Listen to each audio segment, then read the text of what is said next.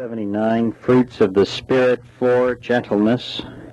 Preached in the First Presbyterian Church of Bakerstown on Sunday, March 31st, 1974. The text is James, the third chapter, the 13th through the 18th verses.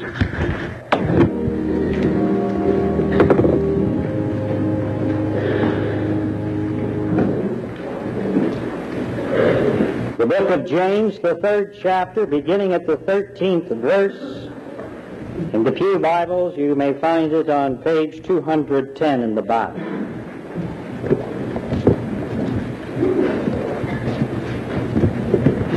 Who is wise and understanding among you? By his good life, let him show his works in the meekness of wisdom. But if you have bitter jealousy and selfish ambition in your hearts, do not boast and be false to the truth. This wisdom is not such as comes down from above, but is earthly, unspiritual, devilish. For where jealousy and selfish ambition exist, there will be disorder and every vile practice. But the wisdom from above is first pure, then peaceable, gentle, open to reason, full of mercy and good fruits, without uncertainty or insincerity. And the harvest of righteousness is sown in peace by those who make peace.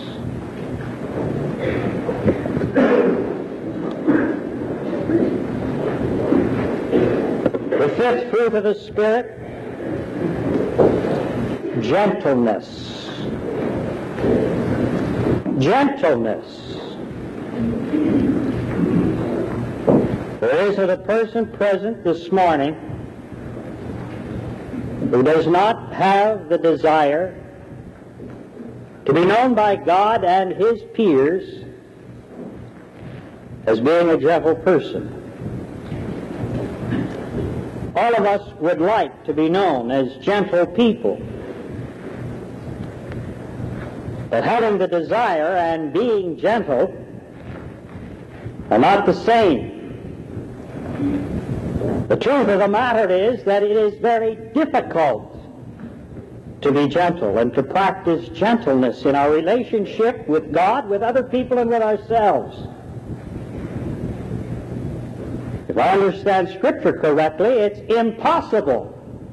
Yes, impossible for any one of us to be gentle without the power and the presence of God in the person of His Holy Spirit. We get that idea from Paul, who in writing to the Galatians says that gentleness is a fruit of the Spirit, of God's Spirit working in us. A fruit that is produced only by God's Spirit working in conjunction with our spirit that produces the fruit of gentleness. Let me explain what I mean. A gentleman or a gentlewoman is an individual who must be courteous. Well, we know how to be polite. Our parents teach us manners. We're acquainted with the books of etiquette. And for most of the time, we do a fair job in opening doors for ladies if we are men and not tripping old ladies as they walk down the street and being generally polite to family and to friends and strangers. But the problem is in being constantly courteous, without exception, to everyone who includes foe as well as friend.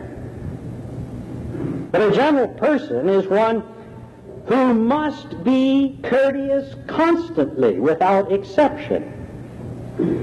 And you see, this is where it is very difficult. All of us, as individuals, I think can agree that we do not like to be treated discourteously or ignored or to be confronted rudely by anyone else. Yet, yet which one of us has not on some occasion found a sense of satisfaction, be it sadistic and sick, from being discourteous, rude, and ignoring someone else? Do you ever catch yourself on the street or in the store or even in church trying to avoid someone whom you want to meet? Of realizing that someone is nearby but completely ignoring the fact that they're present. That's being discourteous. Why do we do it? Discourtesy never proves anything, it never solves anything, it never does anything except make that person who, to whom we have been discourteous want to be discourteous to us. That's all it ever does. But why do we do it? Maybe for revenge, to treat that so-and-so a lesson. Maybe it's out of stupidity or ignorance. But all of us plead the same reason, don't we? I don't know. I just can't help myself. I just can't help myself from being discourteous to that person. And you know, when we make that excuse, it's more than an excuse, it's a reason. Because you see, that's the heart of the problem. Without God's power in the person of His Holy Spirit, are individuals who cannot be constantly courteous without exception to everyone.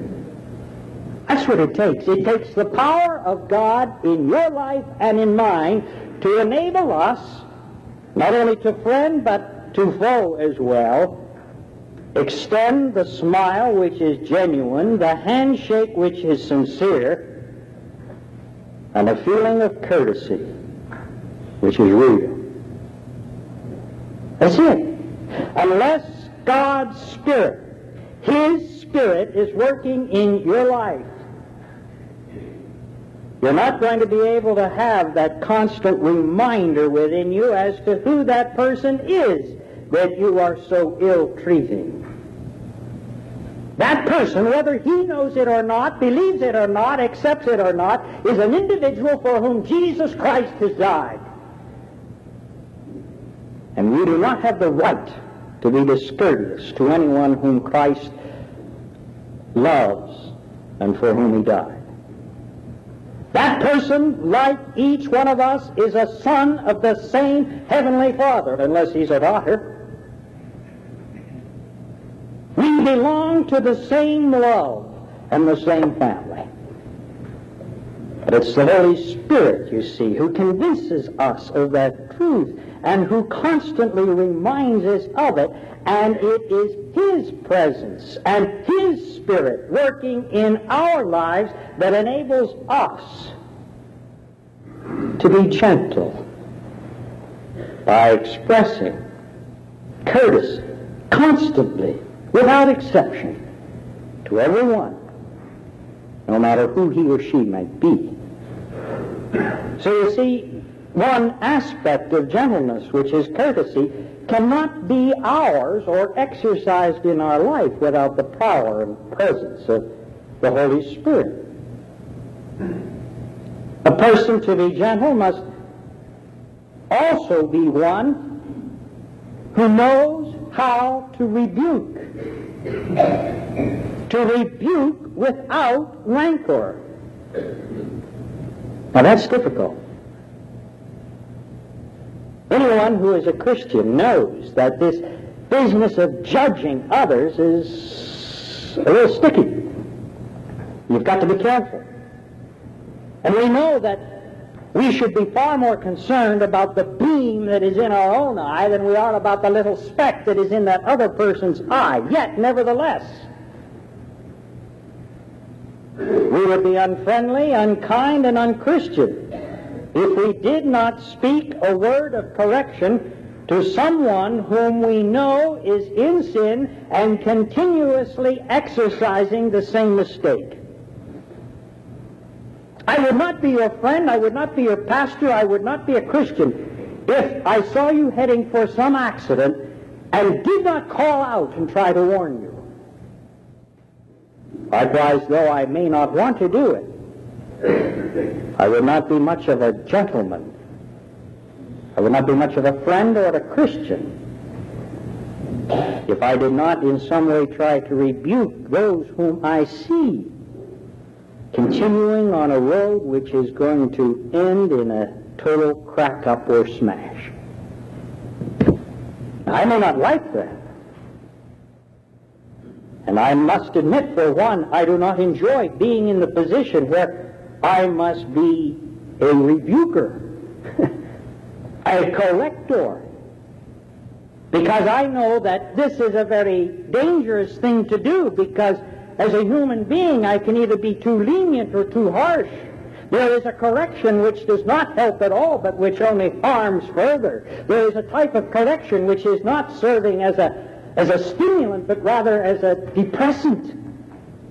There's a type of criticism and no matter how constructive we might think it be, it brings nothing but disaster and discouragement and despair to the one that we're really trying to help. We really can't rebuke, you see, with rancor without that person turning with ill will, without the power and the presence of the Holy Spirit. You see, it is only as we ask Him to give us the opportunity to speak that word in kindness. It is only as we ask Him to give us the words which we should use to express our concern. It is only as we ask Him to warm our hearts so that we might get through the message of genuine concern that we have for that individual. It is only as we ask Him to prepare the heart of that person so that when we confront that individual, there is a communication between His Spirit and our spirit which is enveloped in the total Spirit of God that there is going to be rebuked, which helps and which turns people around and enables them to find correctness in a spirit of love. I don't believe we can do it, any one of us, without the presence of God helping us. And the reason that sometimes our efforts, no matter how sincere, in correcting our loved ones or our friends, is something less than successful is simply because we have not been considerate and relying upon the power and the presence of God's Spirit. No one of us likes to be a rebuker. But ladies and gentlemen, there are some of you who are here this morning and have found new lives in Christ. And now know joy and happiness and warmth and forgiveness and love. Simply because somebody along the line was willing to take you aside, tap you on the shoulder, and with the power of the Holy Spirit working in his life, rebuked you, but did it without rancor. Thank God for such people. Thank God for such gentle people. A gentle person is one who knows how to disagree, but can do so without bitterness. So often we think that that person who is who is gentle, meek, that, that, that's another English word to translate the same Greek word we think that they have a doormat philosophy and that we can walk upon them whenever we want. That's not true. Meek as Moses, that's a biblical definition that comes into our everyday language, it doesn't mean that that man was spineless, anemic, and spiritless. No, no. A gentle person is one who knows how to disagree, how to take a stand, and be willing to argue for what he believes is true, but he does so without bitterness. And this takes the power of God, because you see, on the human level, what do we do when, when we are brave enough to take a stand and, and somebody disagrees with us? Well, we find ourselves in a confrontation, and I don't think any well person enjoys confrontations, but those of us who are called upon to lead and to make decisions and to help mold society, we must do that. What do we do when, on the human level, we find ourselves in disagreement with somebody with whom we live or with whom we work or with whom we go to church? One of two things usually happens on the human level. First of all, when we find somebody disagreeing with us, we become defensive. We, we, we, we begin to think that that person is dumb or stupid, which might be the case. We begin to think that that person is our enemy and that we must bludgeon him and batter him or her with the truth until they believe as we do. we become embittered, you see, with that person. Or, what is even worse, if that person is a strongly opposed to what we say, we usually become embittered to ourselves and we're sorry we even opened our big traps. And we wonder whenever we're going to learn to keep them silent. And we become angry with ourselves. That's not right. When are we ever going to learn that people can love one another, live with one another, and still agree to disagree? We can do that only by the power of the Holy Spirit, you see. That is the only thing that enables me to believe as I believe, and you may believe differently, but still we can love. When we are not threatened by others' beliefs, and when we are waiting upon God's Spirit to either convince us that we are right or to convert us to the position where we can be right. You can't do it, you see, without God's Holy Spirit. Also, you can't become angry and sin not without God's Spirit. You see, a gentleman is a person who can become angry. This idea that an individual need not be one who ever raises his voice to be gentle is wrong. I don't know where we got the idea. The meek people, the gentle people in the Bible were people who could become angry, but they were angered without sinning. Now, Aristotle helps us in this definition. Aristotle, you know, who thought that a virtue was the mean between two extremes, said that being angered and yet still gentle means that you, at the right moment, at the right place, for the right reasons, at the right time, using the right manners, can become angry for the right length of time. And you see, we can't do that without God's Holy Spirit. Moses was a spirit-led man. He was an individual who could become blazingly angry or humbly submissive, whichever was called for, because he was being controlled by God's Holy Spirit. Jesus the Christ was an individual who was gentle enough to forgive a woman who was caught in the very act of adultery that he could become angry with those hucksters who tried to turn his father's house into a den of thieves. You see, this can come only from the Spirit of God. And ladies and gentlemen, what this world needs is people who can become angry but still be gentle. A veteran of the First World War in the Canadian Army came from the front one day and he was confronted by another fellow soldier who said, Tell me, what does this Holy Spirit do for you? And he said, He helps me and makes me a gentleman in hell. He can do that for you. Please ask him. Please ask him. For we need the gentle and the meek, for they inherit the earth. Amen.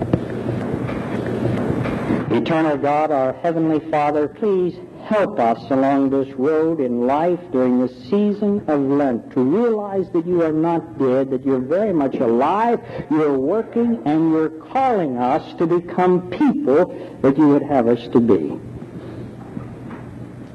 Father, help us not to be frightened nor afraid, but help us to be gentle in the spirit of your own Son, Jesus Christ. And now may the grace of our Lord Jesus Christ, the love of God, and the communion of His Holy Spirit be and abide with you all now and forevermore.